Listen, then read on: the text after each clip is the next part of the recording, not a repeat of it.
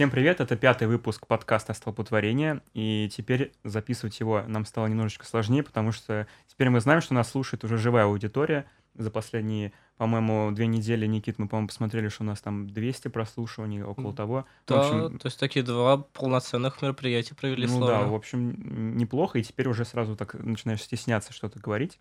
Вот, у нас сегодня будет стандартный выпуск, мы будем обсуждать снова научные темы, не просто разговаривать на какие-то случайные темы. Вот, и у нас в студии сегодня, как обычно, я, Кирилл, а, у нас в студии Никита. Всем привет, друзья. У меня сегодня опять эта реплика ре- рекламная немного, и мы сегодня хотим опять-таки пригласить вас на наше мероприятие. Оно очное, вы всегда можете прийти послушать нас. И также мы выпускаем наши ролики, которые уже сделаны с прошлых наших мероприятий. Они выходят, конечно, не очень часто, не очень быстро, но материала на какое-то время вам хватит. Мы надеемся, что вы их посмотрите, вам будет интересно. Будем рады вас видеть. Также, я так понимаю, у нас в этом году запустились новые проекты по поводу трудоустройства и стажировок, потому что это очень актуально. Если вы сейчас э, находитесь в поисках как бы, того, что вы будете делать в следующем году или через два года, вы можете увидеть это у нас на странице ВКонтакте. Вот, да, и... правда, они будут все-таки еще дорабатываться, эти проекты, и какие-то конкретные материалы будут, наверное, уже к апрелю. А все остальное, да, мы будем анонсировать, показывать, конечно. А, да. Вот. И сегодня в студии у нас, как обычно, наш э, эксперт по всем темам. Это Саша. Э, да, всем привет. Э, и сегодня я хотел бы объявить нашу тему, но перед этим небольшая преамбула. Э, Кирилл в прошлом году писал курсовую работу по семейным отношениям и проводил тестирование в онлайн-формате. И в отличие, наверное, от нас всех, у него получились наиболее странные необычные результаты, о которых мы, он нам сейчас расскажет, и мы потом их обсудим. Кирилл? Да, я в прошлом году писал курсовую вместе с эмпирическим исследованием. То есть я создал в Google, Google форумах онлайн-опрос, в котором э, было две количественных методики, которые измеряли отношения э, в семье, то есть какие отношения с отцом, с матерью, какие отношения в целом в семье. И вторая измерял уровень сбалансированности семьи, то есть насколько семья гибкая, адаптивная, или она, например, вообще там консервативная и совершенно не адаптивная и очень жесткая по, по правилам и э, редко, редко меняет какие-то, редко меняет свою структуру и роли в этой семье. Вот. А еще было две качественных методики. Одна из них это называлась «Мой выходной день через 10 лет», по-моему, или 15 лет, через 10 лет, а, когда я просил испытуемых написать, респондентов написать, э, как они представляют свой выходной день через 15 лет. Собственно, оценивалось, э, оценивались их тексты в формате упомянул семью, не упомянул семью, если упомянул семью, то какую и что он про нее написал. Вот. А еще одна э, качественная методика была посвящена воспоминаниям о семье. Э, я попросил респондентов написать три воспоминания а, из своего детства, связанные с семьей, которые они помнят. Оценивал, соответственно, в каком они, ну, как, как они негативно называются, положительно, и какие конкретные эпизоды они вспоминают, и в целом, как бы, э, это негативный эпизод или положительный. Вот. И больше всего меня, конечно, удивили результаты методик э, по поводу связанных с воспоминаниями о семье и связанных э, с измерением уровня сбалансированности семей. Первое это то, что мы, наверное, сегодня не будем обсуждать, но в целом этот результат меня удивил, в том, что сейчас приблизительно половина респондентов живет в сбалансированных семьях, или у них, э, если это подростки, если это люди юношеского возраста, то они жили в сбалансированных семьях, где, в принципе, то есть все было в порядке с адаптивностью и с э, семейными ролями. Вот, семья была достаточно гибкой для того, чтобы что-то новое э, принять. Вот, а сейчас э, по результатам получается так, что те люди юношеского возраста, которые проходили это исследование, которым приблизительно сейчас там от 18 до 25 лет, из них э, у 90% э, по результатам получилось, что э, они будут создавать несбалансированную семью. Понятно, что это всего лишь там теоретическое исследование, и так не будет в жизни, но в целом такое увеличение на 40% пунктов, да, на 40%, это, ну, немножко как, как, как заставляет удивиться. Вот, то есть в целом как бы мы больше себе э, представляем совсем уже какие-то в будущем семьи, в которых будет меньше каких-то четких ролей, четких там а, правил, вот, и, возможно, это будет такая хаотичная структура, вот, и, может быть, даже дружеские отношения будут более крепкими, чем семейные. Вот, но это не тема сегодняшнего выпуска. То, что больше меня поразило, это то, когда я прочитал э, по три воспоминания от 246 респондентов, которые прошли исследование. Больше где-то 70% это респонденты женского пола и 30% это респонденты мужского пола.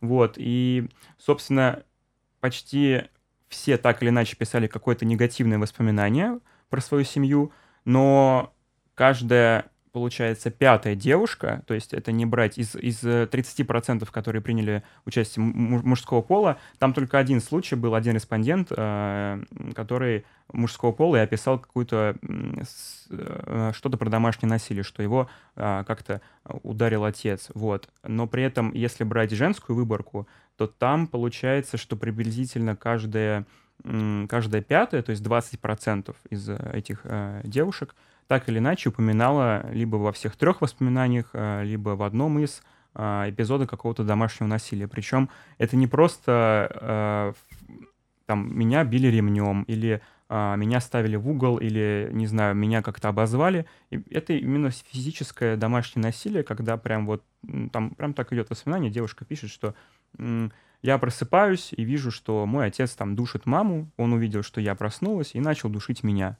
Там, или в другом случае там девушка пишет о том, что отец выволок меня на лестничную клетку э, за то, что я вернулась позже на 2 минуты, чем он мне сказал. Там, по-моему, в 10.02 в 10 я пришла вместо 10. У меня выволок на лестничную клетку и от, за шкирку меня кинул по лестнице, я ударилась головой об стенку, как бы, то есть бетонную там в подъезде, вот, и не пустил меня домой. На кого-то там выливали горячие супы, там кого-то просто, как бы, ну, просто били там, вот. И это все было достаточно тяжело читать, то есть я прям читал, и а, это все анонимно. И то, что вот большое количество людей поделилось со мной таким эпизодом, а я ничего не могу с этим сделать, вообще ничего, то есть я просто могу это читать, меня немножечко поразило. То есть это первый раз, когда я столкнулся а, с тем, что я вот а, что-то такое читаю, и это не просто где-то в интернете я нашел, а это именно то, что а, то, чем поделились со мной мои респонденты, которые приняли участие в моем исследовании. Вот, и последнее то, чего я хотел сказать в, в своем таком вступительном слове, э, описывающем исследование, это то, что когда я проходил защиту моей курсовой работы, а, собственно, э, кто-то из преподавателей сказал о том, что то, чего я, я просто запомнил эту фразу хорошо, что ну вы же понимаете, что, скорее всего, они это придумали или они преувеличили. Ну, то есть это же подростки, это люди юношеского возраста, у них там, ну, там они очень могут эмоционально описывать, и это анонимные исследования, и поэтому они могли преувеличить, чтобы там вот а, чтобы, я не помню, зачем это, вот. И, собственно, меня это, меня это выражение, оно очень, как сказать, оно классическое, мне кажется, для нашей страны, когда так говорят, вообще, когда в целом заходит речь о насилии, домашнем насилии, а, все приблизительно одно и то же говорят, да, что ну вы же понимаете, что, скорее всего, не все так однозначно.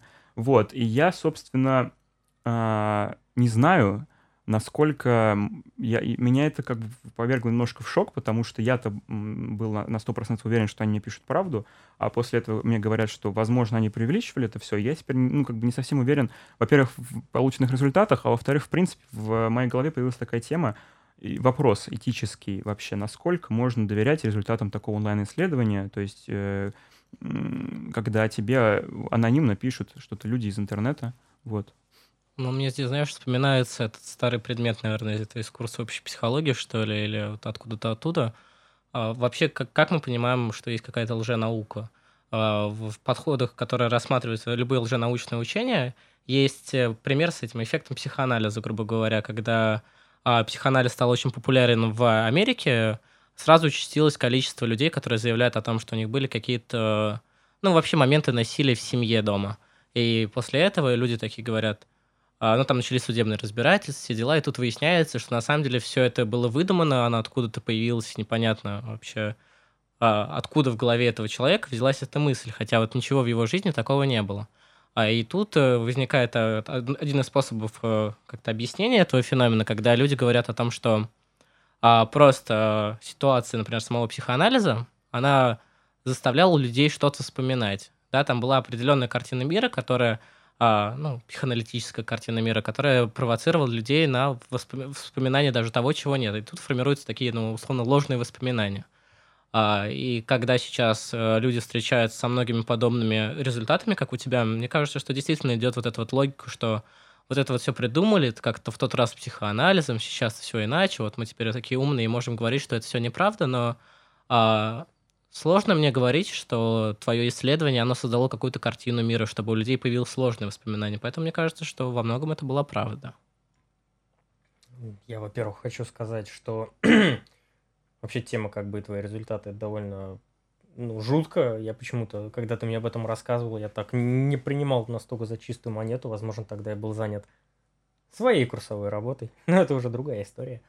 А, про, а теперь по поводу вот э, насколько это правдиво или нет. Ну, в целом мы знаем, что анонимные вопросы и вообще э, доверие к выборке, погрешность всегда существует, и сколько это процентов, ну, минимум 10 процентов, это 100 процентов есть. Но когда мы видим такой зашкаливающий результат, что каждый, условно говоря, пятая девушка пишет о подобном эпизоде, начинаем задаваться вопросом уже, насколько этому можно доверять. И тут почему-то мне сейчас откликнулось, я не хочу, я ни в коем случае не отстаиваю, не защищаю, не говорю, что это была ложь. Я говорю о том, что э, буквально на днях мы в рамках одного из предметов в университете были в детском доме, где один из сотрудников рассказывал, что очень часто дети с травмой э, при работе с психологами начинают преувеличивать э, свои истории просто потому, что они могут. Они видят, что их слушают, что к ним относятся эмпатично, понимающие, и они начинают э, специально, так сказать, добавлять каких-то красок, доходя до абсолютно фантасмагоричных описаний из разряда, как вы нам пример приводили, что мы там с пятью выпускниками, с пятью такими же проживающими пошли и избили человека, а психологи в шоке бежали и рассказывали о том, рассказывали это директору. Тут же ситуация создается такая, что есть анонимное исследование, и человек оказывается на один на один. Перед этим, как я понимаю, они проходили тестирование же. Да. То есть они проходили тестирование про семью, которая так или иначе не создавала им какую-то картину мира, а, а просто настраивала их на размышления о том, как... Потому что я проходил твое исследование, да, я помню примерно вопросы, э, настраивал на определенный лад и, возможно, пробуждало какие-то воспоминания, которые были скрытые. И плюс условия анонимности, они могли как раз создать то, о чем говорил Никита. Они могли создать не, некоторый прецедент для погружения в эти воспоминания и их рассказ. Но мы не можем 100% утверждать, что все они, условно говоря, исключительно правдивы. Возможно, некоторые условия были изменены. Возможно, мы чего-то не знаем – и, возможно, некоторые истории были приукрашены, а некоторые выдуманы. Погрешность всегда существует. Но в целом, мне кажется, что таким исследованиям можно доверять. Это как анонимная поддержка, наверное, некоторых людей. Они высказывают свои переживания рассказывают реальные истории, потому что, возможно, у них не было возможности раньше о них рассказать никому. А тут впервые появилось исследование и вообще место, где они могут с кем-то этим поделиться. Так что я думаю, в... ну, при условии погрешности тому, что было написано, стоит доверять. На самом деле, это, конечно, жутко звучит. Мы читаем, ты читаешь, что каждый пятый из 246 человек подвергался случаю домашнего насилия и не знает, что с ним будет дальше, что с ним сейчас и что будет и что было до этого. Жутко. Просто твои слова меня тоже вспомнили вот есть эти современные концепции понимания памяти, когда там это что у тебя все время не все не хранится, у тебя в голове не записывается и переписывается множество раз. И также на это еще влияет вот твое личное какое-то понимание ситуации. Понимаешь ли ты ситуацию в целом, или ты видишь только кусочек. Мне тут вспоминается тоже одна история, которую нам приводили на парах, о том, что была девочка, и у нее собаку сбила машина. А родители не стали ей говорить о том, что ее сбила машина, они такие, а, вот мы ее привезли на операцию, сейчас будем лечить, и чтобы не травмировать ребенка, начали там смеяться, веселиться, то есть вот все хорошо, все хорошо. И у девочки реально там сохранилось воспоминание о том, что вот ее родители, когда, сбил, когда машина сбила собаку, а, они там типа радовались, веселились, и это было в памяти этой девочки. А здесь, в принципе, возможно такая же ситуация, когда ребенок, он не видит всей картины, и, а иногда и взрослые специально искажают эту картину, и ребенку кажется, что это какое-то насилие. То есть а, вот тут у меня лично вопрос того, можно ли называть это ложные воспоминания, когда, по сути, это ну, воспоминание, которое субъективно является верным. Оно является ложным, конечно, об- объективно, если мы рассматриваем всю ситуацию, но именно для этого человека это самое настоящее воспоминание, он делится именно им. Да, ну то есть это действительно, может быть, сама ситуация была немножко другой, но конкретно для человека это настоящий живой пример из его жизни, который на него все еще сейчас влияет. Просто и одно из доказательств того, что эти воспоминания все еще сейчас влияют, и они сложили, повлияли на э, картину мира этих девушек, это то, что практически у всех девушек, которые писали про эти случаи домашнего насилия, по методикам показано то, что у них, во-первых, они э, либо стремятся создать либо слишком консервативные семьи, где э, как бы будет такой прям вот мы, мы с моим мужем будем все время вместе, мы с моим мужем там будем вместе воспитывать детей и все. Ну, в общем, такая немножко описывают идеальную семью, которая не сходится с э, реальной жизнью. Либо наоборот говорят о том, что я вообще в принципе не собираюсь иметь семью. То есть у них а, такие взгляды на, на будущие отношения, они, ну, как сказать, не совсем адекватные. Вот. Собственно, э, да, то, что касается вот то, что сказал Саша по поводу того, что когда появляется психолог и у него появляются клиенты, у них есть такое некоторое иногда желание преувеличить проблему, чтобы получить какую-то эмпатическую поддержку. Вот. А, да, просто это, этот пример касается, наверное, живых, живого общения да, с психологом, потому что вживую приятно получить поддержку, а тут как бы ну, респондентам не обещано никакой обратной связи, то есть э, по этому вопросу. И то есть, в принципе, им нет резона как-то сильно преувеличивать для того, чтобы получить, там, сказать, о, тебе там так... Ну, получить, в общем, какую-то поддержку в ответ. Вот. Но с другой стороны, это абсолютно анонимное онлайн-исследование, там может быть кто угодно, человек, который может указать совсем там другие данные там про себя, там, да, что он будучи мужчиной, пишет, что он женщина, и может написать абсолютно выдуманную историю, потому что ему ничего за это не будет, никто не узнает то, что он это выдумал. И вот э, такой как бы парадокс, вот такие две стороны э, этой анонимности, они не позволяют говорить точно. Но в целом, если мы видим, что это 20%, то есть это достаточно высокий процент да, из всех э, случаев, я думаю, что к этому, этим данным скорее я доверяю, чем не доверяю. Мне кажется, что здесь есть еще одна проблема, что, по сути, твое исследование, оно указывает на, ну, на точку, на какой-то факт, да, и тут вопрос того, как мы сами это объясняем. Потому что мы можем говорить, что у этих девушек такой взгляд на семью, потому что у них есть ситуация какого-то там домашнего насилия, а вообще негативное воспоминание о своей как-то родительской семье.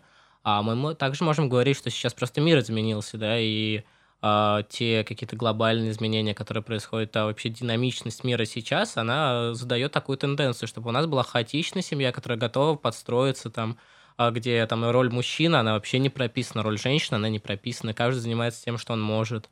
А, вот тут прям просто вопрос то, как мы объясняем эти факты. Здесь наука, она, по-моему, всегда является очень субъективной, и даже на один и тот же феномен можно найти 20-30 вариантов того, как посмотреть. Это не взято из статистики, это я сейчас просто сам придумал, что именно 20-30, честно. Да, я как раз хотел продолжить тему тем, что очень сложно... Мы берем, по сути, мы замеряем некий кусочек в жизни человека, в его личности, так сказать, его особых проявлений, и очень сложно интерпретировать это и связывать события. То есть вот то, что ты сказал как раз, я думаю, насколько мы можем судить о том, что человек не хочет делать, не хочет, ну, какую-то семью именно потому, что он сталкивался в детстве с домашним насилием. Очень сложно делать какие-то выводы и, делать, и интерпретировать это, когда мы не, не знаем общую картину его жизни. Возможно, были какие-то еще моменты, с которыми он несколько сталкивался, и это повлияло на его дальнейшую картину мира, что он хочет построить определенную семью. Возможно, в целом его взгляды в настоящий момент, которые ну, может, кому-то из вас откликнется, из нас ведущих или из вас слушателей, то есть мысль, что вот у нас как-то было до этого, а теперь мы построим, мы будем самыми классными родителями, мы будем максимально там либеральными, мы будем поддерживать своих детей, какими бы они ни были. Ну, мы еще и психологи, ведущие в этой студии, у нас с этим вообще, по-моему, будет довольно тяжело что-либо делать. Я просто вот тоже вспоминаю, что я проходил исследование Кирилла, я после этого думал о том вообще, какие у меня взгляды, да, и вот э, то, что ты сейчас сказал, вот эта вот идея того, что вот я построю какую-то совершенно уникальную семью, а, она у меня возникала периодически. Я думаю, что вот я, по крайней мере, не буду таким же родителем, как были мои родители. Тут не возникает идея о том, что они были какие-то плохие или не такие. Даже, насколько я помню, у меня даже негативного воспоминания не было никакого. А просто я понимаю, что в мое время например, для меня нужны какие-то другие, другие семьи, да, что я сам другой человек, а я хочу построить так, как для меня было бы более комфортно. И тут а, нету идеи того, что вот на меня повлиял какой-то один факт. Я думаю, что на меня здесь повлияла вообще вся моя жизнь целиком, что я там рос в этой школе, у меня были такие друзья, я занимался этим и этим, а не чем-то другим. А, и тут прям, ну, можно говорить о том, что мне кажется, что можно говорить о том, что невозможно отследить, откуда идут корни. То есть нельзя вычленить какую-то причину. То есть вот в плане интерпретации многие современные исследования, мне кажется, совершенно ну, непригодными и невалидными, mm-hmm. потому что они показывают какую-то субъективную картину автора. И нет, конечно, мне бывает интересно почитать. Я сам с удовольствием э, чаще, кстати, открываю именно заключение, где автор говорит свое мнение, свое объяснение потому что это расширяет мой кругозор. Если я там найду тему, например, семейных отношений, прочту 20, э, почему-то 20-30 меня сегодня тянет, но какое-то количество статей по этой теме, и все время я буду читать заключение, то я буду, наверное, понимать эту, эту проблему лучше, потому что разные авторы объясняют ее по-разному. Ну да, я тут соглашусь с тобой. Я в целом не говорю про то, что вот там 90% семей будут там у нас несбалансированными. Плюс я, в принципе, не объясню, что такое сбалансированность и несбалансированность. Скорее, э, результ... мои результаты показывают больше то, что через 20 лет, э, нет, мы, я думаю, наше поколение будет чуть раньше создавать семью, но в целом мы должны быть уже готовы, наше современное поколение, к тому, что мы не увидим а, ту семейную систему, которая сейчас есть, а, уже в будущем. Мы должны быть готовы к переменам и к тому, что а, само понятие семьи, оно сильно поменяется. Вот, и это нормально абсолютно, потому что, в принципе, 21 век для меня век психологии, у нас будут полно общественных изменений.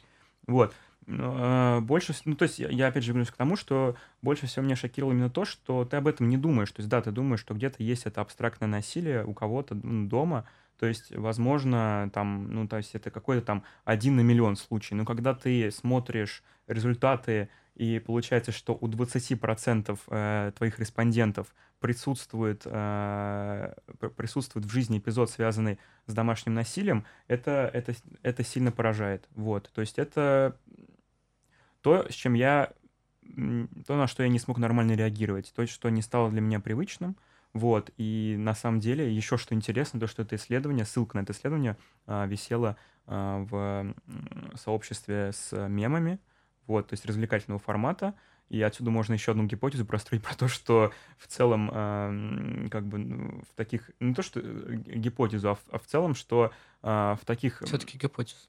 А я не знаю, я потерял уже мысль. В общем, про, про то, что действительно, вот вы смотрите вот эти мемы и смешные картинки, но нужно понимать, что 20% да, людей, которые там э, были, если судить по моему исследованию, наверное, чуть поменьше все-таки, вот, э, так или иначе связаны с домашним насилием, то есть у которых в жизни присутствует какая-то жесть. И этих людей действительно много, и они среди нас, они смотрят те же самые э, страницы, и над теми же самыми э, шутками смеются, что и вы. То есть э, и их действительно много, и это актуальная проблема, которую почему-то ну, в нашей стране сейчас обсуждать не принято. Вот. я надеюсь, что в будущем э, дискурс поменяется, и мы сможем эту тему откр- более открыто обсуждать, и уже не будет э, таких прямолинейных заявлений, что, ну, вы же понимаете, что, скорее всего, это все выдумки. Да. И, мне хочется откликнуть, сделать маленькую ремарочку. Я думаю, что можем постепенно заканчивать. А вот о том, что ты начал вот этот вот разговор про мемы, и что в сообществе с мемами могут находиться люди, у которых какие-то проблемы. Мне просто, ну, какие-то проблемы это очевидно, да, я имею в виду какие-то более серьезные проблемы. Мне просто вспоминается одно выступление, на котором был, где разбирался вообще терапевтический эффект мемов, и что это иногда реально способствует тому, чтобы как-то пережить, переждать ту ситуацию, которая есть у тебя, как бы оттянуть ситуацию невозможности. И в этом плане, мне кажется, они действительно имеют какой-то какую-то значимость ну, для нас всех. Да, то есть э, ты что-то хочешь сказать, Саш? Я в самом конце. Хорошо. Да. Ну, в целом я для себя просто принял такое решение, э, которое меня, собственно, успокоило в том, что надо внимательно относиться к другим людям, особенно если ты психолог, потому что то, что тебе кажется снаружи, что все в порядке, может это совсем такого uh-huh. не означать. И людей, которые имеют действительно серьезные проблемы и имели серьезные проблемы в детстве, надеюсь, что сейчас у них уже все хорошо, э, они э, очень распространены, и мы должны в целом относиться таким темам внимательнее и как-то проявлять заботу. Ну и в самом конце я хочу сказать, что, ну, от себя, часть... От части... на столб.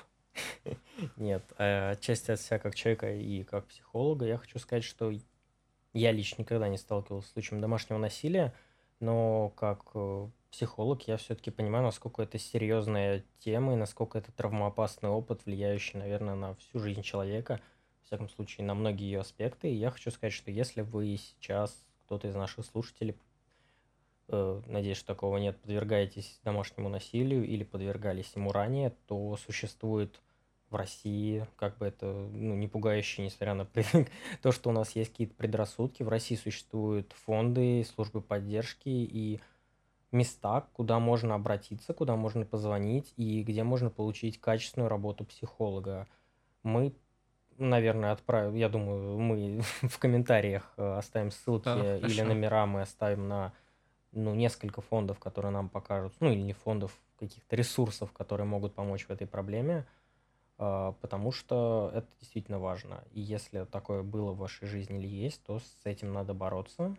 Да, я думаю, что бороться как раз-таки именно таким способом, каждый по кирпичику, немножко помогает другому, и это все-таки сделает ситуацию лучше. В целом, да, если действительно для вас это актуальная тема, вы должны понимать, что вы не одни э, находитесь с такой проблемой, это достаточно распространенная проблема, и у нас а, к счастью, даже в нашей стране, которая не любит такие темы, есть очень хорошие ресурсы и фонды, и службы психологической поддержки, которые могут оказать качественную поддержку. Да, это была сейчас рубрика «Оппозиционный столб». Да, мы... Вот. А, в целом, а, это вообще достаточно важная тема, связанная с домашним насилием.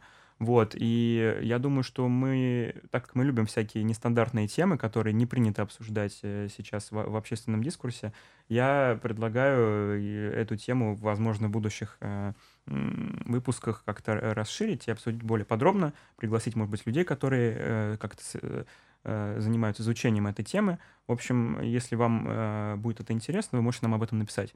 А мы завершаем наш выпуск. Э, спасибо вам большое, что вы нас э, послушали.